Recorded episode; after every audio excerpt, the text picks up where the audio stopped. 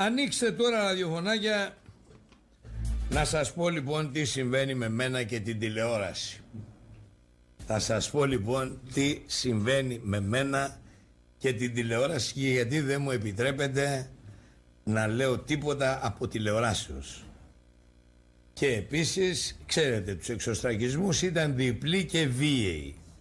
Λοιπόν, σε άνθρωπο ο οποίος είχε τη μεγαλύτερη ακροαματικότητα στον προηγούμενο ραδιοσταθμό και την προηγούμενη μεγαλύτερη τηλεθέαση στο σταθμό που δούλευε. Επήγα λοιπόν στο Βεργίνα TV, σταθμό κεντρικής Μακεδονίας και πήγα χάρης στις παρενέσεις, στις προσπάθειες του φίλου μου του Δημοσθένη και του Γιώργου δύο εξαιρετικών φίλων με τους οποίους συνεργάζομαι εδώ στον Ελλάδα. Επήγα λοιπόν στον παλιό γνωστό μου τον κύριο Στέργιο Καλόγερο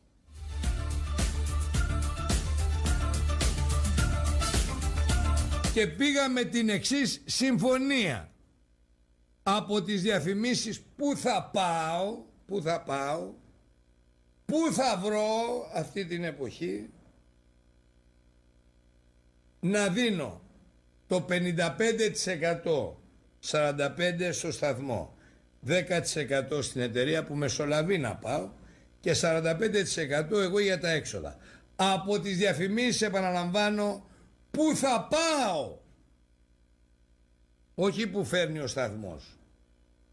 Επήγα λοιπόν στο σταθμό και βρήκα υπηρεσιακούς σκηνοθέτες, floor manager κτλ. Μία μικρή ομάδα νεαρών. Ο νεαρός σκηνοθέτης που βρήκα, όχι νεαρός, έχει την ηλικία του νεαρός σε σχέση με μένα. Εντάξει, σαραντάρης. Είναι ιδιόρυθμος και ιδιότυπος και είδα και μία κάτι μεταξύ σκοτσέζικου ντους, κρύο ζεστό μαζί του. Εγώ είμαι παλιός στην τηλεόραση, συμπληρώνω δεκαετίες ολόκληρες, σε όλα τα κανάλια έχω εργαστεί εκτός του Μέγκα. Ποτέ δεν με ήθελαν οι βασικοί μέτοχοι του Μέγκα. Επήγα λοιπόν εκεί και ξεκίνησα μια εκπομπή και από ό,τι μου είπαν έγινε και σ' άλλος. Δηλαδή με υποδέχτηκαν χιλιάδες φίλοι μου σε όλη τη χώρα και είπαν μπράβο στο Βεργίνα TV που πήρε το Γιώργο. Εκεί διαπίστωσα ότι κατά τη ροή εκπομπής είχαμε κάποια τεχνικά λάθη. Αυτό δεν σημαίνει ότι φταίει είτε η ομάδα των τεχνικών είτε και το κανάλι αν θέλετε αυτά τα μέσα διέθετε. Καθοδόν άλλαξαν και κάμερες.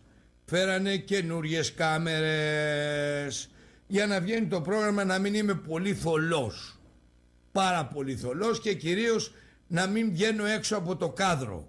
Να μην βγαίνουν τα μπράτσα μου έξω από τα κάδρα δηλαδή και γίνεται μια εικόνα απέσιας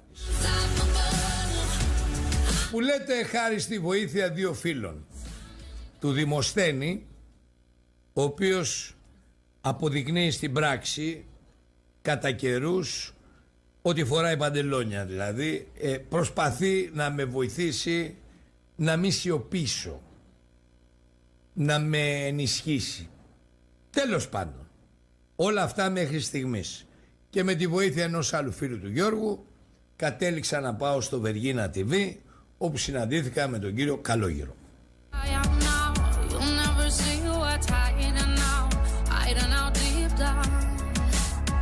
Ως παλαιός δημοσιογράφος έτυχα ευγενικής αποδοχής και υποδοχής από το στέργιο Καλόγερο. Βέβαια η, η φιλοξενία μου εκεί να το πω έτσι γιατί δεν είναι πρόκειτο για πρόσληψη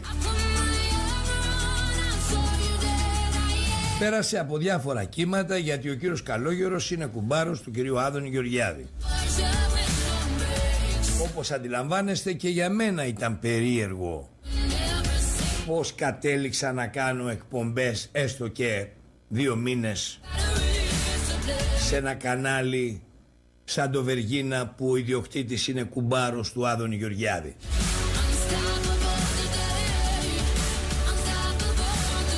Βρέθηκα λοιπόν απέναντι σε ένα σκηνοθέτη μετά από δεκαετίες στην τηλεόραση και έχοντας γνωρίσει πολλούς σκηνοθέτες. Κάθε φορά που πας σε κάποια τηλεόραση δεν σημαίνει ότι είναι καλός ο σκηνοθέτης. Αλλά καθοθόν εντάσσεσαι σε μια υπηρεσιακή γραφειοκρατική λειτουργία.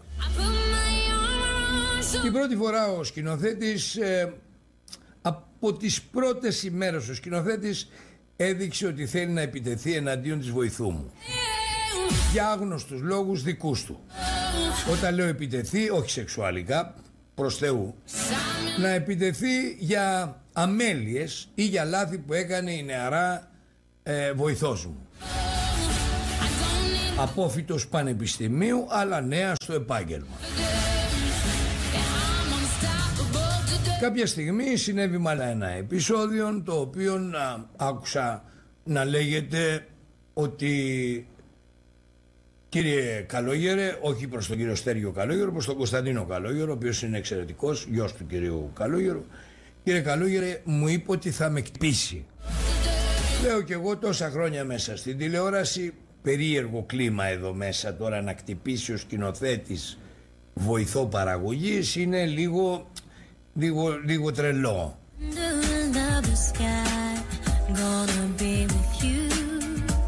Δεύτερη φορά είδα ε, να ξεχυλώνουν οι ώμοι μου και να παραμορφώνεται γενικώς η εικόνα αλλά είπα δεν πειράζει.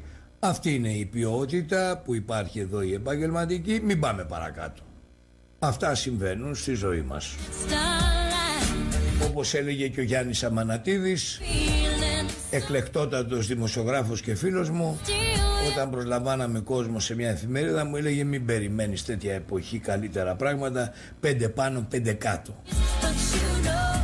και έτσι μου μείνε και εμένα το πέντε πάνω πέντε κάτω.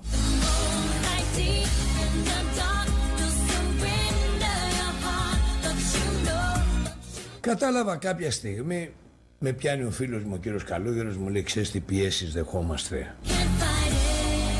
Έλα του λέω, αν είναι να έχεις πιέσεις να φύγω. Πιέσεις μου λέει φοβερές, παίρνουν στελέχη μου λέει του κόμματος και λένε. Και μετά άρχισαν να με ρωτάνε πότε θα φύγω στο εξωτερικό για γιορτές. Λέω και εγώ τέτοιο ενδιαφέρον για τις διακοπές μου. Οι άνθρωποι για την υγεία μου το κάνουν. Την πρώτη φορά που με ρωτήσανε λέω ε, εντάξει από ενδιαφέρον. Τη δεύτερη λέω ενδιαφέρονται πολύ για την υγεία μου.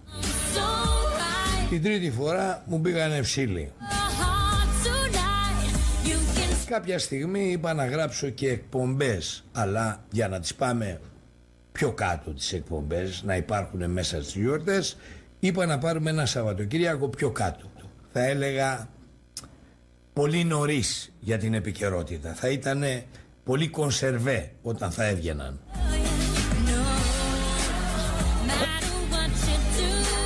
Ξαφνικά μπαίνω μέσα, μια χαρά, φτάνω στο στούντιο, μπαίνω μέσα, βλέπω μια παγωμάρα στο στούντιο, κάποιος μου λέει «Αήρθατε» Λέω «Αήρθα» Κάθομαι που λέτε, καλωδιώνομαι και βγαίνει στην αρχή το σήμα του Γιώργου Τράγκα με τα ακουστικά και τα λοιπά. Βγαίνει λίγα δευτερόλεπτα και πέφτουν οι YouTube στους οποίους έχω αδυναμία. Τρούκου τρούκου βγαίνουν οι κιθαροδοί YouTube, βγαίνουν οι YouTube και γίνεται το σως και ξαφνικά που λέτε προς το τέλος ε, φριζάρει εικόνα εντελώς. Βλέπω δηλαδή στο monitor μέσα στο στούντιο, δεν έχει σημασία αν έχετε κάνει τηλεόραση ή όχι, πρέπει να με καταλάβετε. Βλέπω να φριζάρει ο YouTube με την κιθάρα. Πάνω μου η κιθάρα. Δεν βλέπω τη φάτσα μου πουθενά στα monitor. Ακούω από μέσα από το ακουστικό ενδοεπικοινωνία το οποίο επέβαλα εγώ. Δεν υπήρχε στην αρχή. Φώναζα. Πώς λέμε Βάρδα Φουρνέλο, φώναζα για να ακουστώ στο κοντρόλ. Δεν υπήρχε εδώ επικοινωνία. Τελικά μπήκε η εδώ επικοινωνία. Πρέπει να τα λέμε όλα. Και ξαφνικά ακούω που λέτε μέσα στα αυτή μου μίλα. Λέω πού να μιλήσω. Δεν έβλεπα μπροστά μου ούτε τη φάτσα μου στο μόνιτο ούτε τίποτα. Ένα YouTube έβλεπα. Μου λέει μίλα. Εγώ ξέρετε έμπειρος από αυτές τις ε, καταστάσεις έχω, τι να σας πω τώρα, Έχω κάνει χιλιάδες εκπομπές στη ζωή μου. Σε όλα τα κανάλια που μπορείτε να φανταστείτε. Ε, σηκώθηκα με πολύ ευγενικό τρόπο έτσι, αποκαλουδιώθηκα, ξέρω να αποκαλου... αποκαλουδιώνομαι μετά από τόσα χρόνια γρήγορα. Και βγήκα σιωπηλός προς τα έξω, έκανα δεξιά την πόρτα και πήγα προς το αυτοκίνητό μου. Έφυγα γιατί λέω εδώ πέρα, το μεταξύ ρίχνω μια ματιά στην τηλεόραση και βλέπω να παίζει τηλεμάρκετινγκ. Είχε προλάβει ο σκηνοθέτης. Κυρίες και κύριοι, έχει πέσει η εντολή γενικώς να μην παρίσταμε σε κανένα μέσο ενημέρωσης. Ο κύριος Μητσοτάκης προσωπικά φοβάται πολύ την παρουσία μου στα μέσα ενημέρωσης. Ο ίδιος προσωπικά. Τώρα δεν ξέρω για ποιο λόγο εγώ καταρχάς δεν λέω πράγματα που δεν λένε και άλλοι. Μην το κουβεντιάζουμε αυτό. Εντάξει, φοβάται μένα. Θέλει οπωσδήποτε μένανε να με ισοπεδώσει με κάθε τρόπο. Αν μπορούσε θα με σκότωνε. Αλλά δεν μπορεί ακόμα. Δεν μπορεί. Ή κάποιοι του λένε, ξέρω εγώ αν περνάει από το μυαλό σου μην το κάνεις. Δεν είναι και τόσο μπουμπούκι όσο φαίνεται.